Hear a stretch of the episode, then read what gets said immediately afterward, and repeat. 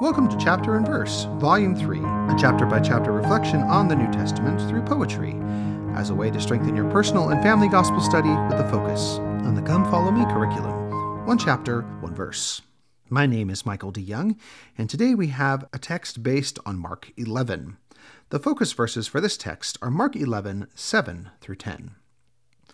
And they brought the colt to Jesus, and cast their garments on him, and he sat upon him. And many spread their garments in the way, and others cut down branches off the trees and strawed them in the way. And they that went before, and they that followed, cried, saying, Hosanna! Blessed is he that cometh in the name of the Lord. Blessed be the kingdom of our father David, that cometh in the name of the Lord. Hosanna in the highest. And now the text Save us still.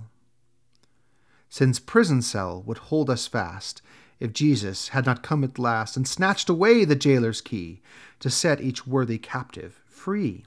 Hosanna, Lord, and save us still, who labor here to do thy will.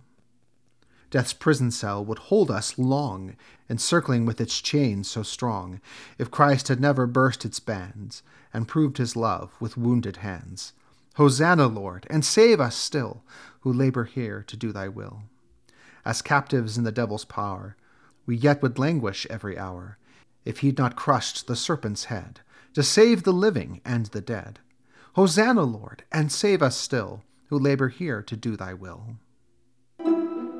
Thank you for listening. If you like what you hear, please share.